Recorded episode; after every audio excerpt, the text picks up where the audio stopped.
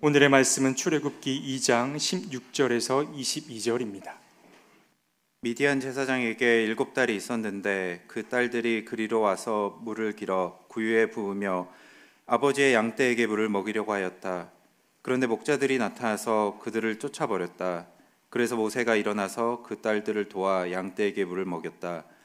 그들이 아버지 루에게 돌아갔을 때 아버지가 그들에게 물었다. 너희가 오늘은 어떻게 이렇게 일찍 돌아왔느냐? 그들이 대답하였다. 어떤 이집트 사람이 목자들의 손에서 우리를 구하여 주고 우리를 도와서 물까지 길어 양떼에게 먹였습니다. 아버지가 딸들에게 말하였다. 그 사람이 어디에 있느냐? 그런 사람을 그대로 두고 오다니 어찌 그럴 수가 있느냐? 그를 불러다가 음식을 대접해라. 르우엘은 모세가 기꺼이 자기와 함께 살겠다고 하므로 자기 딸 십보라를 모세와 결혼하게 하였다. 십보라가 아들을 낳으니 모세는 내가 낯선 땅에서 나그네가 되었구나 하면서 아들의 이름을 게르솜이라고 지었다. 이는 하나님의 말씀입니다. 참 좋으신 우리 주님의 은총과 평강이 교회 여러분 모두와 함께 하시길 빕니다. 아, 몇주 동안 뵙지 못했는데요. 아, 그리웠습니다. 여러분도 그러했는지요? 네, 그동안도 주님이 우리를 사랑의 끈으로 묶어주고 있음을 느낄 수 있었습니다. 왜냐하면 내 속에 그리움이 있었기 때문에 그렇죠. 그리움은 결핍의 감정일 텐데 채워지지 않는 그러니까 우리 교우들에 대한 그리움이 제 속에 있는 것을 보면 제가 이 공동체를 참 사랑한다는 것을 느낄 수 있었습니다. 말씀을 전하는 자로 부름을 받았기에 가는 곳마다 아, 하나님 주시는 영감을 따라 말씀을 전했고요. 아, 미국에 머무는 동안 15번의 설교를 했습니다. 아, 그 말씀을 전하는 시간 시간이 하나님의 은혜가 함께한 그런 시간이었고요.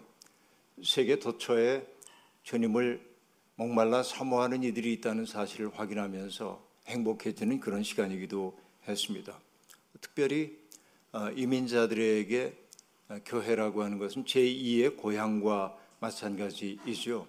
어, 고향을 떠나왔지만은 그러나 교회는 그곳에 가면 나의 모어 날 때부터 했던 그 말을 사용할 수 있고 또 얼굴빛이 비슷한 사람들끼리 주눅들지 않고 지낼 수 있는 곳 바로 그렇기 때문에 교회는 고향과 같은 곳이라고 말할 수 있겠습니다. 타국에서 산다는 것이 언제나 쉬운 일은 아니죠. 소름과 아픔 얼마나 많이 겪으며 살았겠습니까? 점점 그분들을 보면서 느끼는 게 그런 겁니다. 언어가 많이 부족하잖아요. 어, 중학교 때 미국으로 간 그 1.5세라고 어, 얘기하겠죠. 그분이 얘기합니다. 초등학생 때 온 사람들에 비해서 자기 영어가 너무 부족하다고 느끼고 어, 그리고 유치원 때 온 아이들에 비해서 영어가 너무 부족하다고 느낀다고 그러니까 뭔가 내 언어로 말하지 않고 산다는 게 얼마나 고단한 일인지를 그분들이 여실히 보여주고 있었습니다. 그 때문일까요? 어, 강대상에 서서 바라볼 때 장의자에 앉아 계신 분들 가운데 유난히 아, 머리가 휘어진 노인들을 바라볼 때마다 그 그냥 그들이 겪어냈던 삶의 그 무게 같은 게 저절로 느껴지고 그냥 고개를 숙여서 애쓰셨습니다. 이런 말씀을 드리고 싶기도 했습니다. 그것은 제 진정이었고요. 또 그렇게 얘기를 하자 어느 교회 장로님이 아, 저를 찾아와서 아, 우리의 마음을 그렇게 알아준 분 목사님 처음이라고 정말 고맙다고 그렇게 말하는 것도 어, 경험했습니다. 눈가에 눈물이 어려 있는 그런 모습을 봤는데요. 어, 그분들을 볼 때마다 떠오르는 노래가 1934년에 나와서 고복수 선생이 불렀던 다양살이 라는 노래입니다.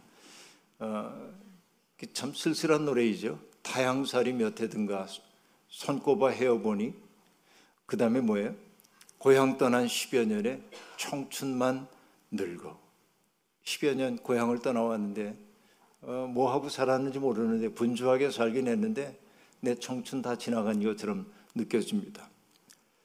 부평 같은 내 신세가 혼자도 기막혀서 창문 열고 바라보니 하늘은 저편 그런단 말이에요. 어, 마치 물결 바람 부는 대로 물결에 떠밀리는 부평처처럼 이렇게 살아왔는데 뿌리 내리지 못하고 살아왔는데 서럽죠. 그래서 눈물이 날 것 같아 창문을 열고 저 하늘 바라보니까 저만치 내 고향이 있는데 그렇죠? 그 하늘 저만치 하늘에 있는 거예요. 그리고 떠올리는 거예요. 고향의 추억을. 고향 앞에 버드나무 올봄도 푸르련만 호들기를 꺾어 불던 그때는 옛날 내 집 고향 앞에 버드나무가 있는데 봄이 되어서 버드나무에 물이 돌아오고 연한 가지를 꺾어서 속대를 빼내고 나면은 겉껍질 가지고 우리가 풀필이 부는데 그것을 호득이라고 얘기하죠. 보리필이 불기도 하고 시인은 이 여기에서는 호들기라고 얘기합니다만 호득이가 오늘 사용하고 있는 말입니다. 그 풀피리를 불고 있었던 그때가 내게는 떠올랐다. 어, 그건 옛날이다. 그런데 어떻게 해요? 여기 살아야잖아요. 그러니까 마지막에 하는 얘기는 뭡니까? 타향이라 정이 들면 내 고향 되는 것을 가도구만 와도구만 언제나 고향. 체념하고 사는 거죠. 살아내야 하는 거죠. 그 노래가 그냥 그분들에게 그대로 적용되는 것처럼 제게는 느껴졌던 것입니다. 기가 막힌 상황이죠. 뿌리가 없이 물결 치는 대로 떠밀리며 살 수밖에 없다고 하는 거. 아, 그 삶의 신산스러움이란 이루 말로 다 할 수가 없었을 겁니다. 아마 실향민들이 겪고 있는 아픔도 그러할 거고요. 또 세상 도처에서 고향을 떠나와 살고 있는 이들도 많이 있을 겁니다. 오늘 저는 어, 그렇게 나그네 신세가 되었던 모세 이야기를 하려고 하는데요. 어, 뜬금없이 모세 이야기를 하는 까닭은 제가 그 분주한 일정 가운데도 성극 뮤지컬 성극을 하나 보고 왔기 때문에 그렇습니다. 그 성극이 모세였어요. 어, 그 펜실바니아 주의 랭카스터에 있는 Millennium Theater라고 하는 곳에 가서 모세 굉장히 긴 그 아, 연극 뮤지컬 연극이었습니다. 어, 그 극장을 찾아가는 도중에 지금도 사람들이 어, 그 마차를 타고 다니는 아미시 마을 공동체 문명의 이 길을 거부하고 있는 아미시 마을 공동체도 들렀고요. 그리고 극장에 이렇게 갔을 때 큰 넓은 주차장에 관광버스가 가득 차 있었습니다. 그러니까 주변에 있는 이런저런 주에서 그 연극을 보기 위해 관광버스 대절해 가지고 온 미국의 복음주의자들 주로 그런 분들일 텐데 노인들 간신히 걷는 노인들도 있고 그걸 보러 이제 오신 거예요. 극장 안으로 들어갔더니 극장의 규모가 어마어마하게 큰데 수천 명이 객석을 가득 채우고 있고요. 그리고 제가 제 초를 놀리듯 얘기했는데 이 많은 관객 가운데 마스크 쓰고 있는 건 당신 혼자야 그렇게 얘기를 했는데요. 어, 너무 사람 많으니까 겁이 났든지 혼자 마스크 쓰고 있는데 어쨌든 이제 뮤지컬을 감상을 하게 되었습니다. 어, 그런데 그 뮤지컬을 보면서 어, 굉장히 기대도 있었고 우려도 있었던 게 사실입니다. 어, 사실 무대의 규모는 압도적이었고요. 우리가 생각하는 것보다 훨씬 더 컸고 연기자들의 노래와 그리고 연기도 일품이었습니다. 극단에서 기르고 있는 말들도 연기를 하는데요. 어, 객석의 통로를 뛰어가기도 하고 또 무대 위를 달리기도 하고 양떼들도 연기를 합니다. 양떼들이 우르르 몰려서 왔다 갔다 하고 그러니까 이게 연극적 장관을 연출해 보여주고 있는 그런 어, 것이었습니다. 그 뮤지컬을 보는 내내 관객들은 웃기도 하고 환호성을 지르기도 하고 어, 이렇게 어, 즐겼습니다. 하지만 저는 그걸 보면서 못내 좀 약간 고개를 갸웃하지 않을 수가 없었는데 그 연극은 시종일관 모세가 민족주의적인 감정의 투철한 용사로 그려내고 있었기 때문에 예, 그렇습니다. 정말 모세가 그러했을까? 뭐 이런 생각을 저는 하지 않을 수가 없었습니다. 오히려 너무 민족주의적인 감정을 드러냈기 때문에 그가 가지고 있는 인간적인 고뇌의 깊이 같은 것들이 표현되지 못한 것 아닌가 하는 생각을 했습니다. 그 가운데서도 여러분 이제 하나님이 떨기나무 불꽃 사이에서 모세에게 당신의 모습을 드러내는 장면 아, 출애굽기 3장에 나오는 장면 아시죠? 모세야 모세야 내가 서 있는 땅은 거룩한 땅이니 내 발에서 신을 벗어라 하는 대목이죠. 저는 그 대목을 읽을 때마다 그 음성이 어땠을까 생각해 보는데 엘리야가 들었던 것 같은 신의 산에서 세미한 음성으로 들려왔을 거라고 느껴요. 아주 조용한 가운데 그의 가슴 속에 조용하지만 우렁우렁 울려왔을 거다. 이게 그의 가슴을 뜨겁게 만들었을 거다. 근데 여러분 연극은 그렇게 처리하지 않고 이렇게 처리를 했습니다. 모세야 이렇게. 그러니까 저는 약간 깬다 한 그런 느낌으로 제가 왜 이렇게 말씀을 드리냐면 사실은 떨기나무 속에 주님이 임재했다는 게 굉장히 중요한 거예요. 떨기나무는 큰 나무가 아닙니다. 우리나라 개나리 같은 거로 보시면 되는데 보잘것없는 겁니다. 그러니까 그 보잘것없는 것 속에 하나님이 임재함으로 빛나게 한다. 그러니까 보잘것없는 거예요. 근데 그 속에서 우렁우렁한 소리가 들려오면 안 어울려요. 천둥 같은 소리와 떨기나무 안 어울려. 근데 이제 연극적 장관을 만들기 위해 그렇게 하는데 어, 귀를 막고 싶은 생각이 들기도 했습니다. 여러분, 저는 뭔가 영웅적인 모세의 모습보다는 자기 삶을 주체할 수 없어서 고뇌하고 때때로 흔들리고 있는 모세의 마음에 조금 더 마음이 갑니다. 왜냐하면 장세기와 출애굽기는 떠남의 이야기로 가득 차 있기 때문에 그렇습니다. 아담과 하와는 죄를 지은 다음에 에덴 동산을 떠나야 했고요. 그리고 가인은 동생을 죽인 후에 에덴의 동쪽으로 이주하여 살 수밖에 없었고요. 하나님은 아브라함을 만나셨을 때 내 본토 친척 아버지의 집을 떠나라고 얘기했고요. 그래서 아브라함은 정처 없는 떠남의 삶을 살 수밖에 없었고 이삭도 그렇고 야곱도 그렇고 기근을 피해서 여기저기 떠돌며 살 수밖에 없었고 장세기의 마지막 인물이라고 얘기할 수 있는 요셉은 형들에게 팔려서 애굽 땅으로 갈 수밖에 없었던 창세기는 온통 떠남의 이야기로 가득 차 있죠. 이것이 참 중요합니다. 출애굽기 역시 떠남의 이야기입니다. 출애굽 그러잖아요. 압제의 땅인 애굽을 떠나서 자유의 땅인 가나안을 향해 가는 과정이 출애굽기의 사건이라고 우리가 볼 수 있었던 것이죠. 이게 참 중요한 것입니다. 익숙한 세계를 벗어난다고 하는 것, 그것은 누구에게나 쉬운 일은 아닙니다. 익숙한 세계가 주는 안온함이 있기 때문에 그렇습니다. 그곳에 있으면 너무 긴장하지 않아도 괜찮습니다. 그러나 낯선 곳에 가면 우리는 온통 신경을 써야 하고 주변에 있는 사람들에게 마음 쓰지 않으면 안 됩니다. 남의 눈치 보이기도 하지요. 그래서 낯선 곳에서는 누구나 취약한 자가 될 수밖에 없다. 저는 이렇게 말씀드리곤 합니다. 그러니까 사람들은 낯선 곳에 가면 잠시 여행객으로 가는 것은 좋아하지만은 머물러 사는 것은 그렇게 쉬운 일은 아니라고 얘기할 수밖에 없습니다. 그런데 왜 사람들은 자꾸만 떠납니까? 떠날 수밖에 없는 사정이 있기 때문이기도 하겠지만은 영적으로 보자고 한다면은 사람은 떠나지 않으면은 낯선 세계와 접촉하지 않으면 자기가 커질 수가 없어요. 정신이. 낯선 것과 자꾸만 만나서 내 삶의 정신의 지평이 넓어져야만 나는 큰 사람이 되는 것이죠. 성경이 끊임없이 떠나라고 얘기하고 있는 것은 너무 국소적인 자기의 틀어박혀 살지 말고 조금 다른 세계를 내 속에 받아들이라고 하는 얘기가 아닐까 생각해 보는 것입니다.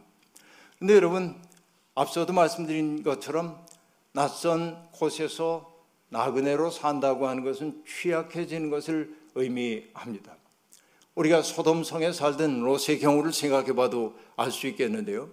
롯은 소돔성에서 오랫동안 살았습니다. 이웃들과 좋은 관계 유지했습니다.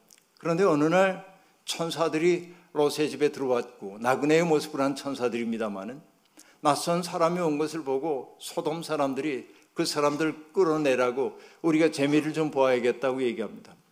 롯이 그들 앞을 막아서면서 여보게들 이러지 마시게 이렇게 귀한 손님들에게 이렇게 폭력적으로 하지 말라고 얘기합니다. 그때 소돔 사람들이 롯을 보고 하고 있는 얘기가 있죠. 뭐라고 얘기합니까? 나그네 살이하는 주제에 누가 너를 우리의 재판관으로 삼았든가 라고 얘기합니다. 그러니까 평안한 시기에는 그냥 이웃이에요. 그러나 어떤 위기가 찾아오거나 변동이 생기면 언제나 가장 취약한 사람들이 타켓이 됩니다. 이것이 나그네 소름이라고 얘기할 수 있겠죠. 그래서 소돔 사람들은 롯을 밀치기도 하고 대문을 부수려고도 하고 폭력적으로 응대했던 것을 우리가 알 수 있습니다.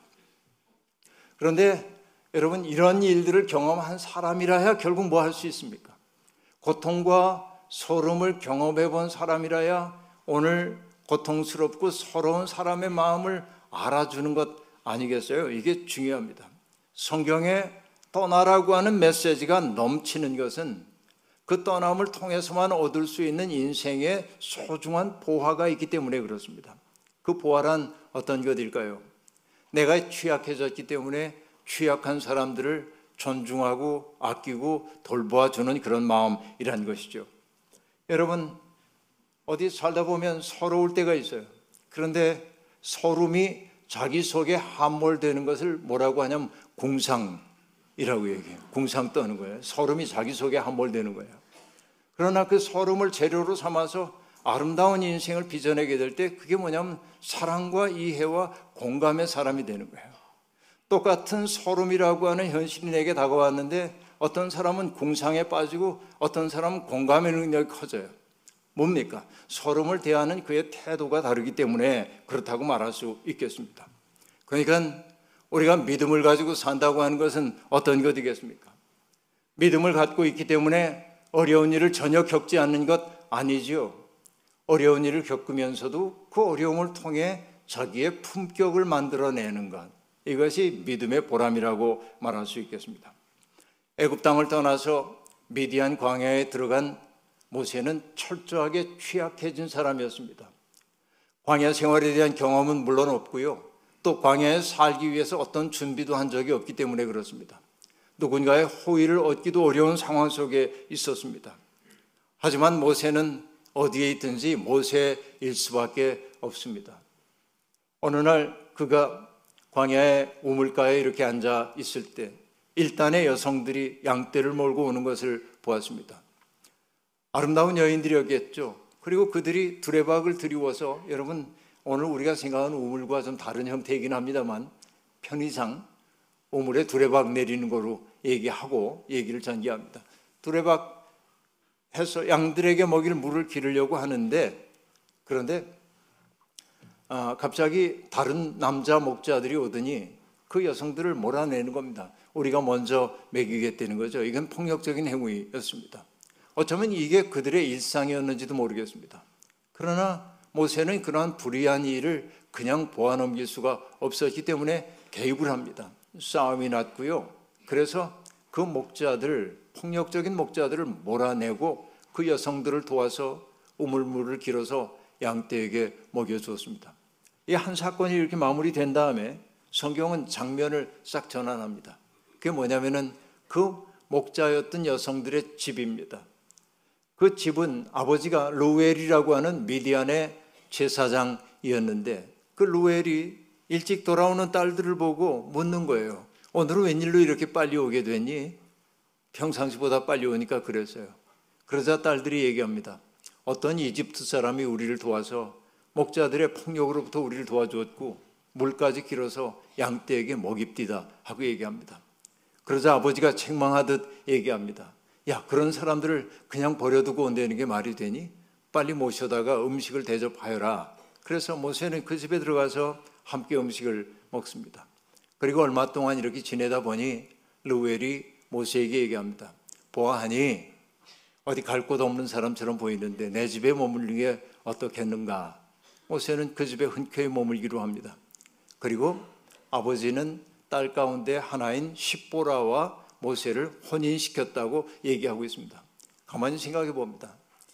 취약해진 존재, 낯선 떠돌이입니다. 정체를 알 수 없는 사람입니다. 그 사람을 딸과 결혼시킨 까닭은 뭘까요? 불의를 참지 못하는 그 마음 하나 보았기 때문 아닐까요? 어쨌든 둘 사이에 결혼이 이루어지게 되었습니다. 이게 참 중요합니다. 성경은 하나님의 분노에 대한 이야기로 가득 차 있습니다. 하나님을 믿는 이들은 약자들에게 가해지는 불의에 대해 분노해야 합니다. 그러나 대부분의 사람들은 불의를 보고도 못 본 척 합니다. 위험하거나 불유쾌한 일에 연루되기를 꺼리기 때문에 그렇습니다. 무례하고 폭력적인 사람들은 사람들의 그런 유약한 마음을 너무나 잘 알기 때문에 더욱 허세를 부리며 사람들을 위압합니다. 하지만 모세는 여느 사람과 달랐습니다. 불의에 대한 분노, 약자들에 대한 연민 이런 것이 모세를 모세답게 만들어 주는 것이죠. 그런데 여러분, 이 모세의 그런 모습을 보고 로엘이 자기의 딸 십보라와 모세를 맺어줬다고 얘기를 했어요. 근데 한 가지 이제 여러분 이상한 게 있어야 합니다. 뭐가 이상하냐면 이 십보라의 아버지 이름이 성경에 다양한 이름으로 등장한다는 거예요. 어디에서는 호밥이라고 얘기하고 어디에서는 이드로라고 얘기를 해요. 그럼 서로 다른 사람들이 아니고 동일한 인물인데 로엘이라고 했다가 이드로라고 했다가 호밥이라고 한단 말이에요. 그런데 이 에피소드 그러니까 낯선 나그네를 맞아들여서 자기의 사위로 삼기까지 하는 이 낯선 에피소드 속에서는 로엘이라는 이름이 적절해요. 왜냐하면 로엘의 뜻은 하나님의 친구란 뜻이에요. 그러니까 이 로엘은 하나님의 마음이 되어가지고 낯선 사람들을 받아들여요. 나중에 이 루엘은 이드로라고 소개가 되고 나는데 이드로의 뜻은 풍부하다라고 한 뜻이에요. 그러니까 이 이드로를 통해 비었던 모세의 삶이 채워져요. 그땐 이드로라고 호명되고 있는 것처럼 보이기도 합니다. 상당히 흥미로운 그런 얘기라고 볼 수 있겠는데요. 아무튼 시보라와 모세 사이에 아기가 태어났는데 모세는 그 아기의 이름을 게르솜이라고 합니다. 게르라고 하는 말은 나그네 혹은 손님이란 뜻이죠. 내가 낯선 곳에서 나그네가 되었구나. 그 아이의 이름 속에 담겨 있는 쓸쓸함이 느껴집니다. 가정을 이루었다고는 하지만은 모세는 어쩌면 역사의 무대 밖으로 떠밀려 버린 것 같은 상실감을 느끼고 있었는지도 모르겠습니다. 모세가 있었던 자리는 어디입니까? 과거에 그의 삶을 규정하고 있던 애굽 땅 그리고 아직은 모르지만은 나중에 하나님의 의에 이끌려 들어가야 하는 가나안 땅 사이의 사이 공간인 광야 척박한 그곳이 바로 모세의 삶의 자리였던 것이죠. 그리고 모세가 40년을 보냈던 그 광야는 나중에 출애굽 공동체가 머물러야 했던 광야와 동일하기도 했습니다. 하나님은 그러니까 모세의 절망 속에서 모세를 훈련시키고 있었어요. 광야는 40년 동안 모세를 단련시킨 학교였습니다. 제가 프랑스의 자연주의자인 테오도르 모노라고 하는 사람의 글을 좋아하는데 그는 광야 혹은 사막은 파우스트적인 인간을 허락하지 않는 것이라고 얘기합니다. 생각이 많은 사람, 허락하지 않는 것이 광야라고 얘기합니다. 그리고 그는 얘기합니다. 사막은 잡다한 생각을 버리고 강인해지도록 하는 학교이다라고 말하고 있습니다. 옳습니다. 그 테오도르 모노가 사막에서 배운 것이 참 많습니다. 사막에 머무는 걸 좋아했던 사람인데 그는 이렇게 얘기합니다. 사막에 있으니까 무한에 대한 감성이 깨어났다. 소설가인 이승우 선생도 유대 광야 바라보고 나서 썼던 글에서 뭐라고 얘기했냐면 광야에서는 눈길이 닿는 곳 아무데도 아무것도 없어요. 그러니까 오로지 하나님 생각밖에 할 것이 없더래요. 그렇게 말했는데 그러니까 이 사막에 서는 순간 무한에 대한 감각이 내게 왔다 하는 얘기입니다. 광야에서는 쓸데없는 말이나 불평 해봐야 아무 소용 없어요. 그러니까 쓸데없는 말과 불평을 버리는 것을 그곳에서 연습했다. 그리고 광야는 무엇을 줍니까? 많은 것을 생략하고 사는 법을 가르쳐 준다. 우리가 광야가 아닌 평안한 곳에 있으면 많은 게 필요하잖아요. 광야에서 필요한 것은 그렇지 않습니다. 하루를 버틸 수 있는 물, 햇빛을 가릴 수 있는 가리개 등등 먹을 것 아주 간략한 것들 가지고 사는 법을 가르쳐 준다는 거예요. 그리고 무엇보다 중요한 게 뭐냐면 느림의 소중함 그렇게 말해요. 우리는 뭐든지 급하게 처리하려고 하는데 광야나 사막에 가면 자연의 리듬에 따라 나를 맞추고 살 수밖에 없는 것입니다. 그리고 광야는 척박한 곳이기 때문에 모노가 얘기합니다. 그 안에 살고 있는 모든 것들의 존귀함을 깨닫게 된답니다. 저는 이 얘기를 통해서 광야는 모세에게 과연 학교였겠다. 모세를 출애굽 공동체 리더로 만들기 위해서는 이 체험이 필요했구나 하는 걸 느꼈어요. 무한에 대한 감성, 그리고 쓸데없이 말하거나 불평하지 않는 것, 생략하고 사는 것, 느림의 소중함 아는 것, 모든 것에 대한 존중. 그러니까 그것을 몸과 마음에 익히기까지 40년의 세월이 필요했단 말이죠. 이게 성경이 들려주고 있는 이야기입니다. 지금 우리 가운데 광야의 시간을 견디고 있는 분들도 아마 틀림없이 있을 겁니다. 도움의 손길은 어디에도 없고 그리고 하나님조차 멀리 계신 것 같고 사방이 가로막혀 전망이 보이지 않을 때 그리고 사람들은 다 행복해 보이는데 나 홀로 불행에 빠진 것 같은 그런 심정에 사로잡힐 때가 있습니다. 우리 삶에 다가온 어둠 밤이죠. 그 어둠 밤, 고독의 시간, 그것은 견디기 어렵습니다. 그 고독의 시간을 즐겁다고 말할 수 없습니다. 그러나 그 고독과 어둠의 시간을 어둠으로만 받아들이면 우리 인생이 불쌍해집니다. 그 고독과 어둠의 시간을 통해서 새로운 빛과 만나야만 합니다. 마음먹기에 달린 문제일 수도 있습니다. 때때로 고통이라고 하는 것은 우리의 삶을 낯선 세계와 마주 세우는 일임을 우리가 알아차려야 합니다. 낯선 세계와 마주서서 취약해졌을 때 나는 나 자신을 더 잘 알게 되고 내가 얼마나 부족한지를 알게 되고 나의 취약함을 받아들일 수밖에 없고 자신에 대한 연민의 마음을 품을 수도 있는 겁니다. 자기를 너무 책망할 것 없습니다. 자기를 어루만져 줘야 합니다. 애썼다고 말할 수 있어야 합니다. 그렇게 할 때 고통이 복의 시간으로 전환되는 것이죠. 히브리서는 우리에게 대제사장이 계신데 그분은 우리의 연약함을 동정하지 못하시는 분이 아니라고 이야기합니다. 제가 성경에서 제일 좋아하는 대목 가운데 하나이기도 합니다. 그리고 이렇게 얘기합니다. 그는 자기도 연약함에 휘말려 있었기 때문에 무지함 속에 빠져 있는 사람들을 도울 수 있었습니다. 라고 말합니다. 주님도 우리가 겪은 것과 똑같은 인간적인 조건 속에 사셨기 때문에 그리고 우리들보다 훨씬 더 큰 어려움들을 당하셨기 때문에 배신 당하기도 하고 고문 당하기도 하고 또 십자가에 못 박혀 죽는 그 극단의 경험을 다 했기 때문에 고통받는 사람들을 도우실 수 있다고 히브리서가 얘기합니다. 주님이 우리보다 높은 층위의 하나님의 아들로 이렇게 계셨다면 우리에게 나를 믿어라 그러셨을 텐데 주님은 우리와 같은 지평 위에 계셨기 때문에 나를 따르라 라고 얘기합니다. 그 길은 따를 수 있는 길이라고 얘기할 수 있습니다. 모세는 시련을 겪어봤기 때문에 시련을 겪는 사람들을 도울 수 있었습니다. 쓸쓸함을 경험했기 때문에 다른 이들의 마음을 어루만질 수 있었습니다. 광야에서 연단받았기 때문에 어떠한 어려움이 오더라도 쉽게 무너지지 않는 든든함을 갖추게 되었습니다. 스스로 나그네의 신산스러움을 경험해 보았기 때문에 약자들에 대한 연민을 품을 수 있었습니다. 그 때문일 겁니다. 하나님이 주신 율법 속에도 모세의 마음이 담겨 있습니다. 너희는 너희에게 몸부쳐 산 나그네를 학대하거나 억압해서는 안 된다. 너희도 이집트 땅에서 몸부쳐 살던 나그네였다라고 말합니다. 여러분 이것은 베드로 전서에서도 나타난 얘기죠. 우리가 모두 나그네라고 얘기합니다. 우리는 모두 너나 할 것 없이 나그네입니다. 저는 여러분 어린 시절부터 최준 선생이 불렀던 하숙생이라는 노래를 참 좋아했습니다. 정서적으로 탁 맞았어요. 지금도 왜 그런지 모르겠어요. 그 종저음의 목소리, 부드러운 그 목소리 때문이기도 하지만은 내가 부모님 떨어져서 서울에서 홀로 있었기 때문에 그 쓸쓸함을 느꼈기 때문에 그 노래가 더 귀에 들려왔던 것처럼 느껴집니다.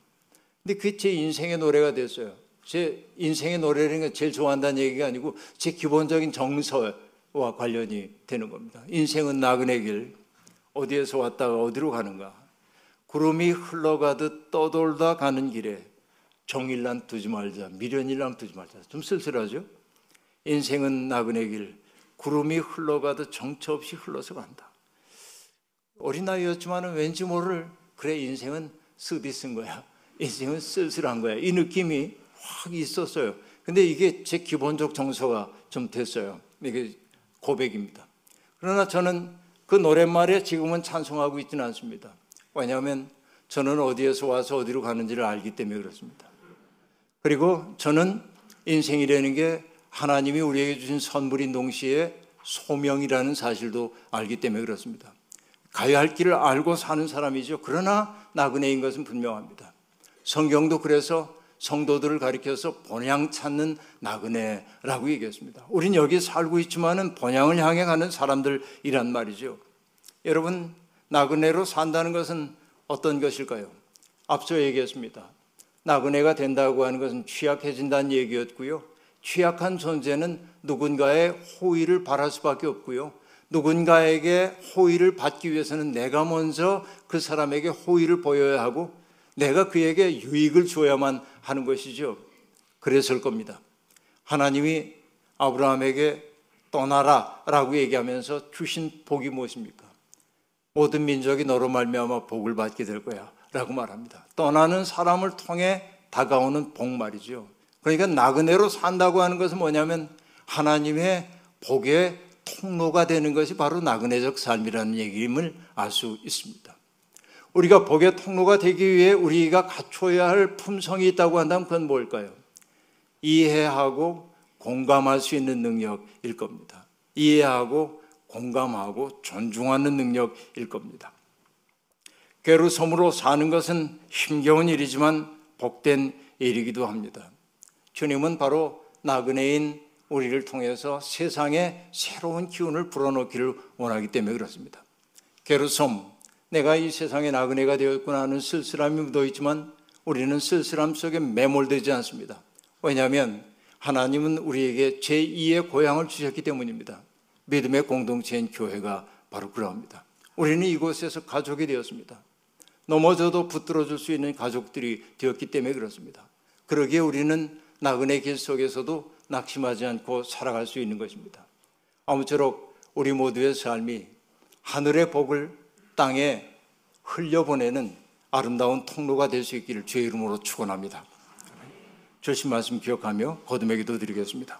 하나님, 우리는 이 세상에 나그네처럼 왔지만 하나님이 우리를 보내셨기 때문에 우리는 이 세상에 존재합니다. 그리고 언젠가 이 세상에서 여행 마치는 날 주님의 부르심을 따라 가야 할 사람입니다. 우리에게 주어져 있는 인생이라고 하는 이 시간 동안 우리들 속에서 하나님의 존재가 하나님의 사랑이 드러날 수 있도록 우리를 사용하여 주옵소서. 우리는 모두 연약합니다. 부족합니다. 하지만 연약한 우리들 속에 하늘의 보화 채워 주셨으니 하나님 우리를 통하여 하나님의 아름다우심이 만방에 알려질 수 있도록 우리를 사용하여 주옵소서. 예수님의 이름으로 기도하옵나이다. 아멘.